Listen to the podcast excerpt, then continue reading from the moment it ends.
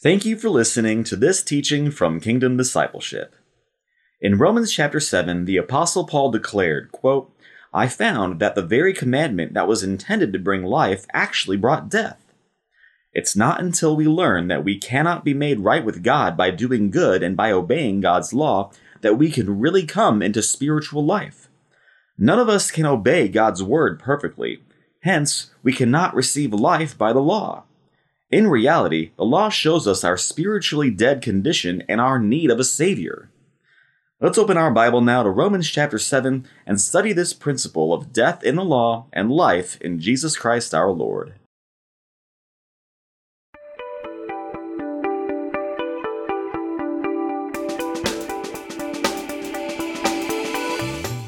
Well, good morning and welcome to another teaching. It's a Tuesday morning here in Texas, and uh, I say it every time now, I know that. Hopefully y'all are spending time with Jesus, growing to know Jesus, growing to experience Jesus, and, and, and frankly, growing uh, to obey him, growing to please him. Um, our lives are about having a lifestyle, a loving lifestyle of wanting to increasingly please Jesus Christ our Lord. If Jesus is our master, if he's our, our Lord, we, we, we ought to have a, a desire to please him. I'm not talking about going to heaven. I'm not talking about being saved. Um, I'm talking about that as Christians, those of us who are, are trusting and relying on Jesus alone for the forgiveness of our sins and the salvation of our soul, uh, we ought to be living In a, in a in a way that's increasingly pleasing to Jesus in everything we think and everything we say and everything we do. Um, the more we understand really what Jesus has done for us, the more we understand the price that was paid for our sin, the more we understand, right, Nathan, the incredible love of our Heavenly Father in sending Jesus, Um, the more we will want to live a lifestyle that's pleasing to God our Father, to God the Son, Jesus, and God the Holy Spirit. So thank you, Lord Jesus. All right. All right, today we're, uh, the plan is to do, pick up Romans seven and to do verses nine to thirteen, and then Lord willing, next time we'll, we'll finish the chapter. Uh, Romans seven, again, just a powerful chapter and just a powerful book in the Word of God. Father, we thank you for your Word. We thank you for your mercy, your favor, your goodness, your grace. We thank you for your love in our lives, Father. We thank you for this Bible. We thank you for the Word of God. We thank you for the Holy Scriptures. Father, above all, we thank you for Jesus, our only Lord and Savior and Master and King. Lord Jesus, we thank you for becoming a human man for us. We thank you for living a perfect, righteous life on our behalf. We thank you for dying a torturous death on our behalf and in our place. And we thank you that you're alive and risen today, and we worship you, our risen King, our risen Savior, our risen Master, our risen God. Holy Spirit, we ask you to lead us and guide us now as we open your word. We do ask you to give us eyes that see, ears that hear, and hearts that understand.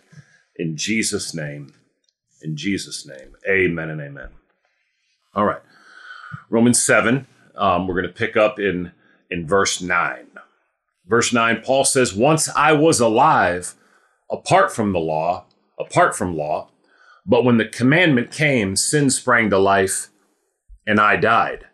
I found that the very commandment that was intended to bring life actually brought death. For sin, seizing the opportunity afforded by the commandment, deceived me, and through the commandment put me to death. So then, the law is holy, and the commandment is holy, righteous, and good." Verse thirteen, "Did that which is good then become death to me? By no means. But in order that sin might be recognized as sin, it produced death in me through what was good, so that through the commandment, sin might become utterly sinful." Wow. Okay. So again, um, very, very, very profound, very, very deep, frankly, hard to understand verses, right? I mean, uh, volumes uh, rap have been written on on these on these verses on on this on this chapter on, on Romans chapter seven, um, and so Paul is is dealing here, right? You remember we did we did verses one through eight, um, you know, and, and Paul was speaking on a on a on a similar theme, um, you know. Uh, you remember in verse seven, Paul says, "What shall we say then? Is the law sin? Certainly not. Indeed, I would not have known what sin was except through the law. For I would not have known what coveting really was if the law had not said, 'Do not covet.'" Verse eight, "But sin, seizing the opportunity afforded by the commandment, produced in me every kind of covetous desire. For apart from law, sin is dead." All right. And now we move into verse nine. "Once I was alive apart from law, but when the commandment came, sin sprang to life and I died." So this is a very difficult verse to understand for those of us who have a heart or a passion for theology, um, to really grasp what Paul is saying here. Once I was alive apart from law, but when the commandment came, sin sprang to life and I died. And you remember, he just gave an example in coveting. Right? "For I would not have known," verse seven, "what coveting really was if the law had not said, 'Do not covet,'" right? Uh, you remember the Ten Commandments, right? The commandment, "Do not covet," okay? Um, and as you can see, you know, coveting is, is uh, you know, obviously it's an inward desire. It's a, uh, you know, it's an, it's an envy or a desire for someone or something that's not yours and that you're not supposed to have, right? Um, it, it's profound. And so Paul is making the point that he would not have ever known that to covet was wrong, right, Becky? If, if God had not given the law and the law had not instructed him in the fact that coveting is wrong, right? That killing is wrong. Thou shalt not kill. Thou shalt not commit adultery, right? Thou shalt not bear false witness. Um, you know, thou shalt not take uh, the Lord's name in vain, right? He would not know that these things are wrong if the law hadn't said, right, to not do these things, right? Um, and so now he comes into verse nine. In verse eight, he said, "But sin, seizing the opportunity afforded by the commandment, produced in me every kind of covetous desire." So, Uh, not only did he understand now that coveting was wrong, but the law did this amazing thing. It, it, it kind of spurred him on to want to make him break the law more. When once we know the rules, once we know, you know, what's right and what's wrong, and we can certainly see it in children, we see it in ourselves, it's like the law or the standard or the line in the sand just makes us want to step over it. It might have been last time when I said, you know, whatever the speed limit is, right? Um, you know, it. You know, there was a time I was in. I was in Italy. I don't know. It was like uh, ten years ago, and there was like an autobahn there, right? Um, we might have been driving to, uh, you know, to to to Florence, right? Um, I believe Florence is where we saw the Statue of David. Um, it was incredible, right? Um, it was a while ago, um, but there, there was no speed limit. And I'm serious, when there was no speed limit, wherever we were there in Italy, um, uh, the, the urge to go fast for whatever crazy reason was a little bit less. All right.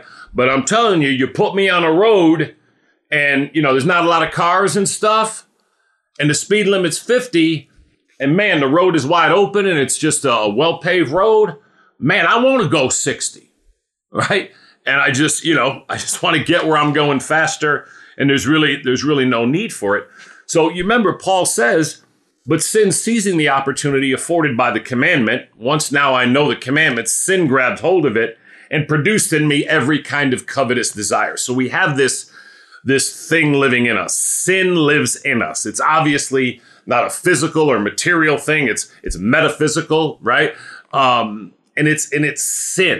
Okay, we have a a nature of sin, but in Christ, that sinful nature has been rendered powerless. We have a, a new man, a new woman, as we've been talking about, right? Um, we've been raised with Christ. We have resurrection life, eternal life, and we're one with the Holy Spirit. And with the Holy Spirit, we have the power to live a life without sin. Now, none of us are going to be perfect. But before we came to Christ, right, Becky, we were compelled to sin. Uh, before we became Christians, Paul made clear in the last chapter, sin was our master. We were enslaved to sin, um, and we had to obey its desires. We could still do, you know, good things. Non-Christians can still do good things by the common grace of God. But Paul goes through this just remarkable insights, right, in, in chapter six. Um, and so Paul says in verse nine, once I was alive apart from the law, but when the commandment came, sin sprang to life and I died. What does he mean, once I was alive apart from the law? When we come into this world, okay, we come into this world naturally alive, physically alive. We come out of our mother's womb physically alive, right? But we're spiritually dead. Our spirit is dead to God. And the reason for that is, is we're born with a, with a sinful nature, right? Um, you remember in Psalm fifty-one when, when uh, King David said, surely I was sinful from my mother's womb, right? Um, now, we don't we don't act on that sin, but I, I gave the example, and I, as I've often used, of my two daughters, and certainly this is the case of all children everywhere all over the world, where even at one year old, you know, you could be, you could see the the sinful nature in them. You could see uh, the desire for more.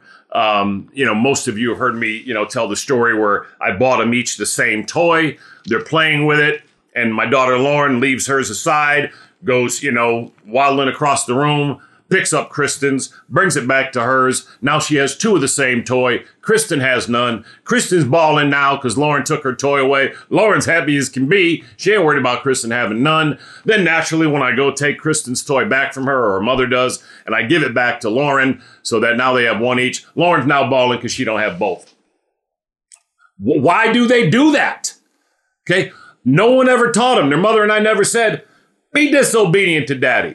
Go be selfish and take your sister's toy. Because you know what? That's what we really meant to do. We really meant to buy you two, sweetie, and your sister none. That's how it should be, right? So all of us, now, now we know this. And again, people want to, uh, people want to say children are innocent.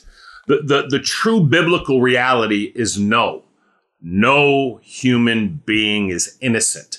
Now, yes, of course, there's a difference when a child consciously sins, right? Um, or when a person sins knowingly, okay? Obviously, babies don't know, right, what, what they're doing wrong, but it's still wrong. And the reason they do it without even knowing what they're doing is they have a nature of sin. Now, once they learn the rules, now a child's going to push that hammer even more, right? Gonna, gonna, gonna, gonna push the line, right?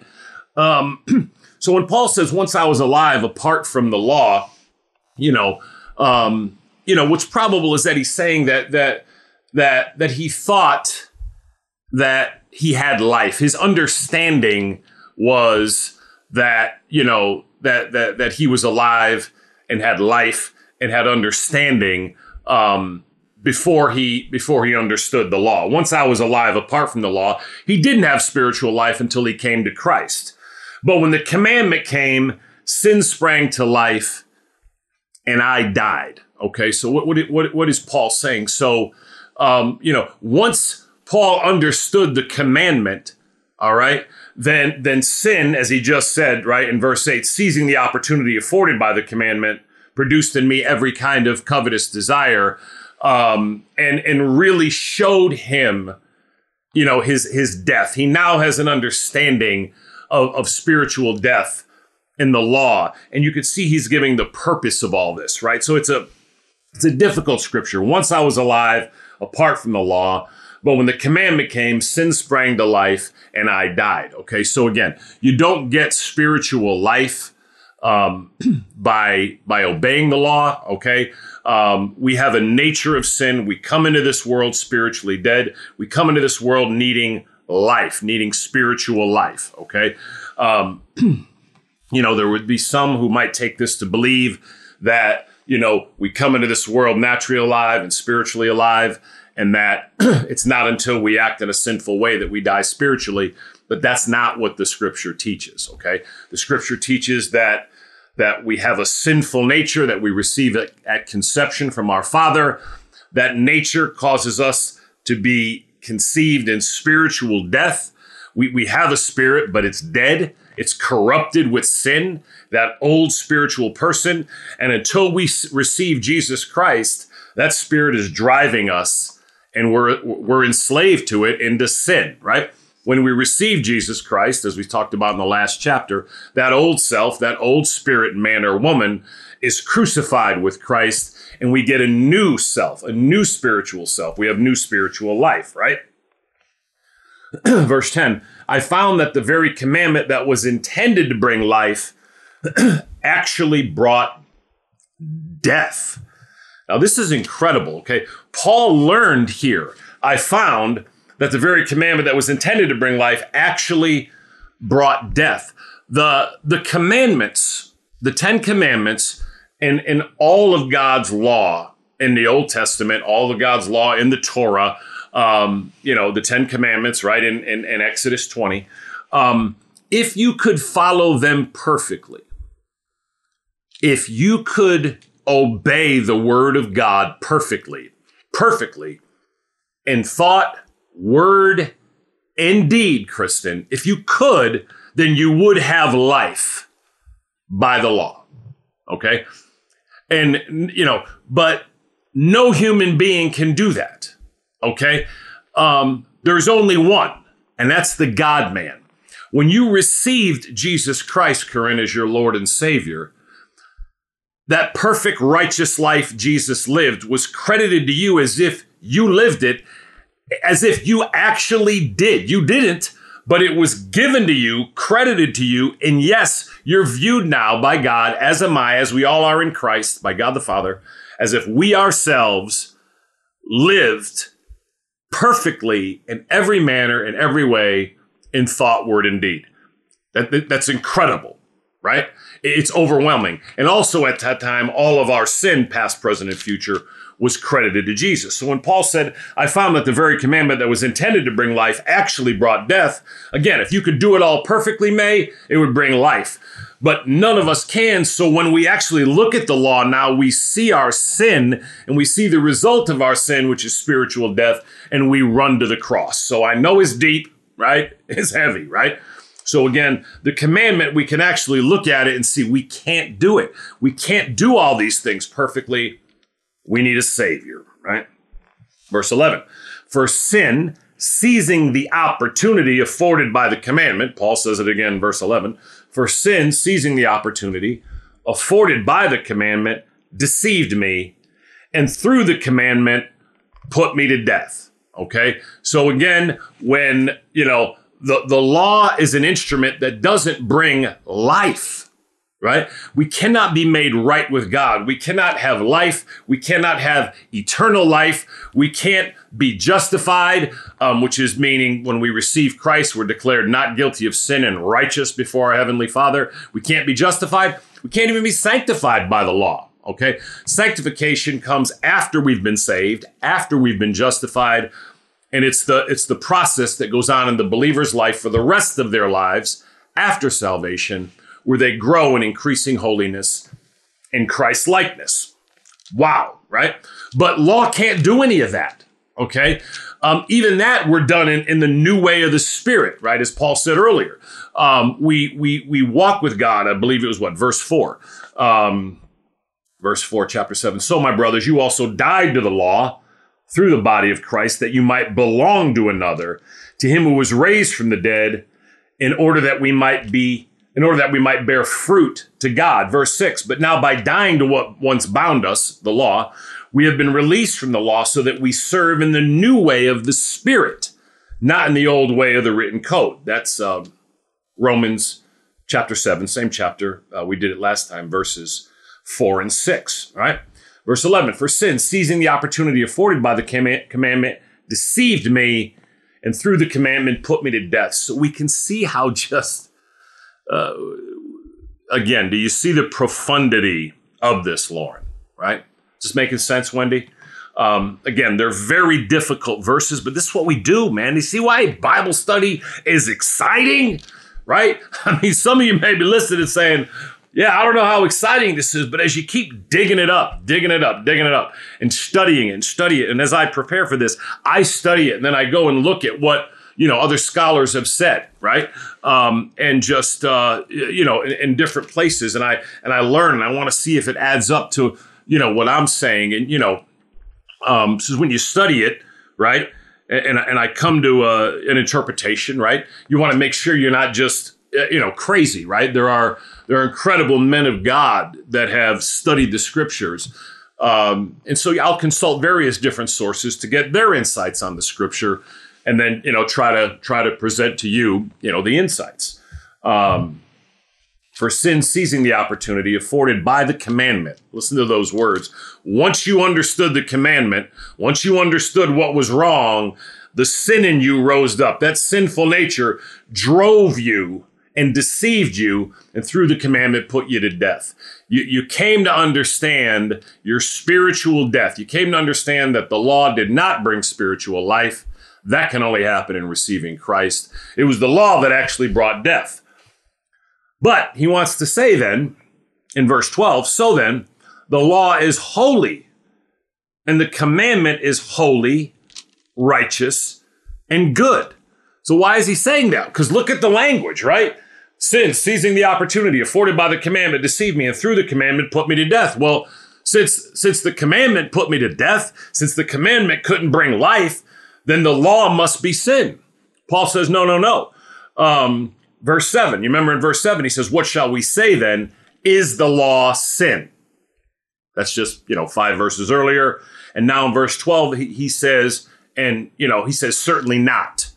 That's in verse seven. What shall we say then? Is the law sin? Certainly not. Indeed, I would not have known what sin was except through the law, right? Now, then he goes through all and, and breaks down how it all occurred, as we've been talking about. Then in verse eleven, so then the law is holy, and the commandment is holy, righteous, and good. It's still good. Without law, civilization would be in utter chaos, right, Alicia? If we did not have law and rules, um, if the Lord had not given us law, and I'm not, I'm not talking about necessarily the Ten Commandments here, I'm just talking about the invention of law for civilization, right, in order, um, you know, uh, the world would be in utter chaos. There would be no world. Uh, we would utterly destroy ourselves, right?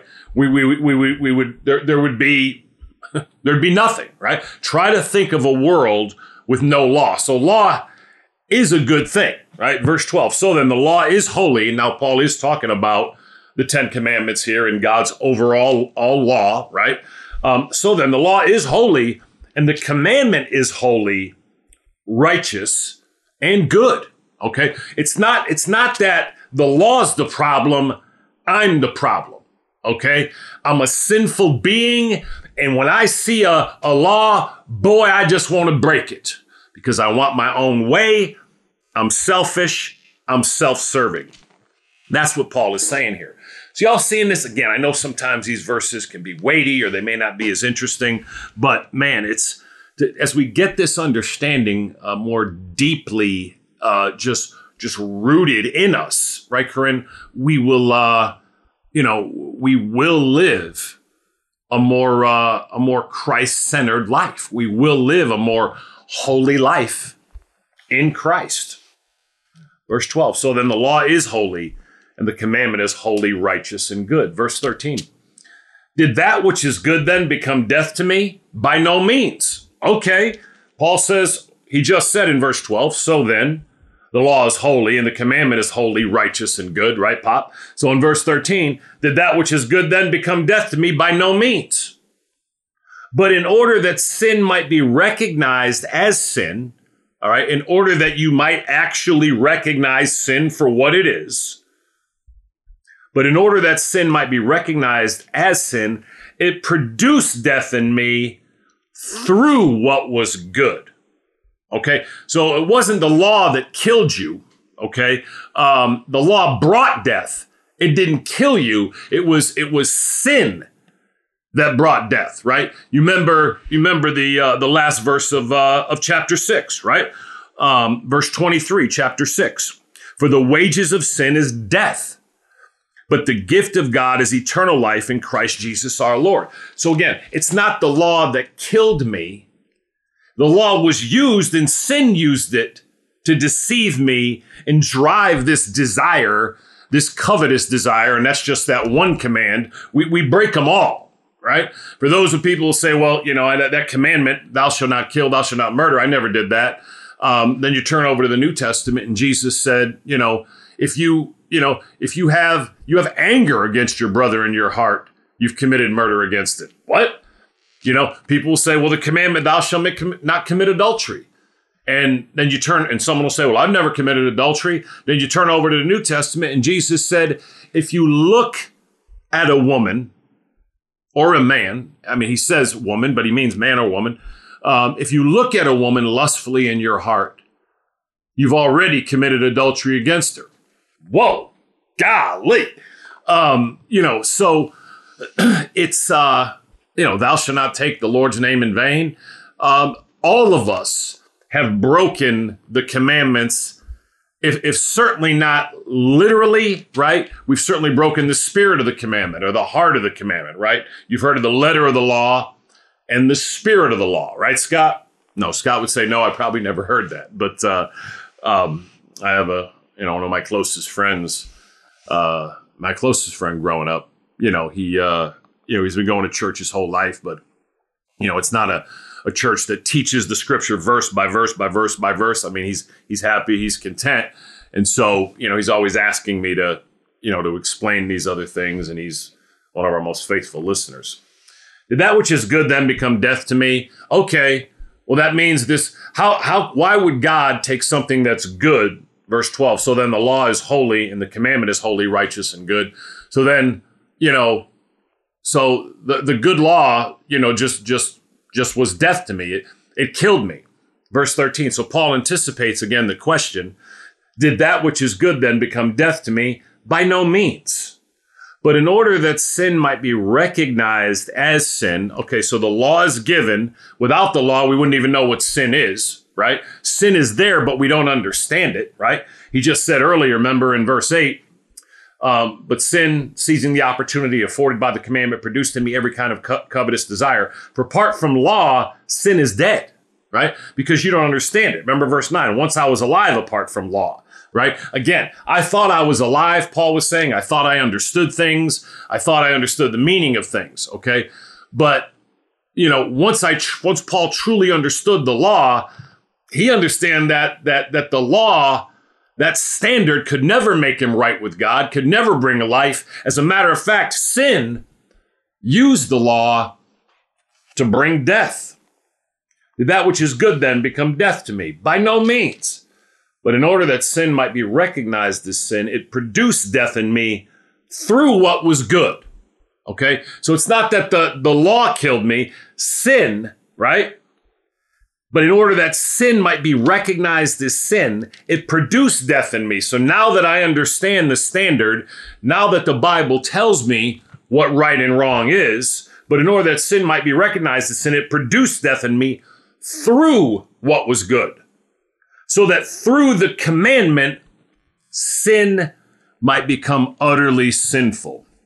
And we're going to stop there. We uh, we don't really understand. We were talking in Bible study this morning, and we're going to do this lesson next time, Lord willing, verses fourteen to twenty-five.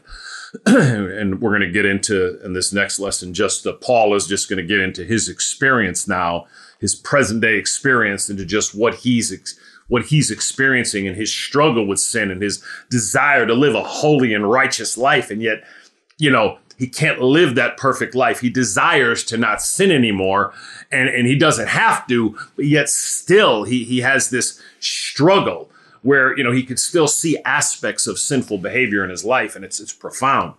Um, but so that through the commandments, sin might become utterly sinful. We were saying in Bible study that we, We don't really see sin as utterly sinful. We don't, right? And and I'm sorry, Father. I, I ask you to forgive me. Just, uh, golly, we we we just, you know, whether it's a selfishness, whether we're being self-serving, whether we're being myopic, right? Um, you know, whether it's, you know, wh- whatever the sin is in our lives, right? We we we just see it as a part of being, well, you know, everybody's human. And it's, uh, I'm sorry, Father. I'm sorry. Um, sin is, is utterly sinful. And the more we understand it, the more we'll want to live an upright, holy, and less sinful life. Not to get saved. It has nothing to do with saving us or bringing us to heaven, but because we are saved. And as I said at the beginning, because we love Jesus and we have a growing understanding of really, really what was done for us in his life, death, and resurrection. So, Father, we thank you for your word. We thank you for your mercy, your favor, your goodness, and your grace on our lives. We thank you for our Bible. We thank you for this chapter of Romans seven. Holy Spirit, we ask you to seal this to our hearts now. We just ask you to We ask you to, to, to, to give us eyes that see and ears that hear, that we might understand this word and that we might live a more upright, holy, and Christ-centered life. Jesus, we worship you and we love you and we praise you, our only master and king. In your name we pray, Lord Jesus. Amen and amen.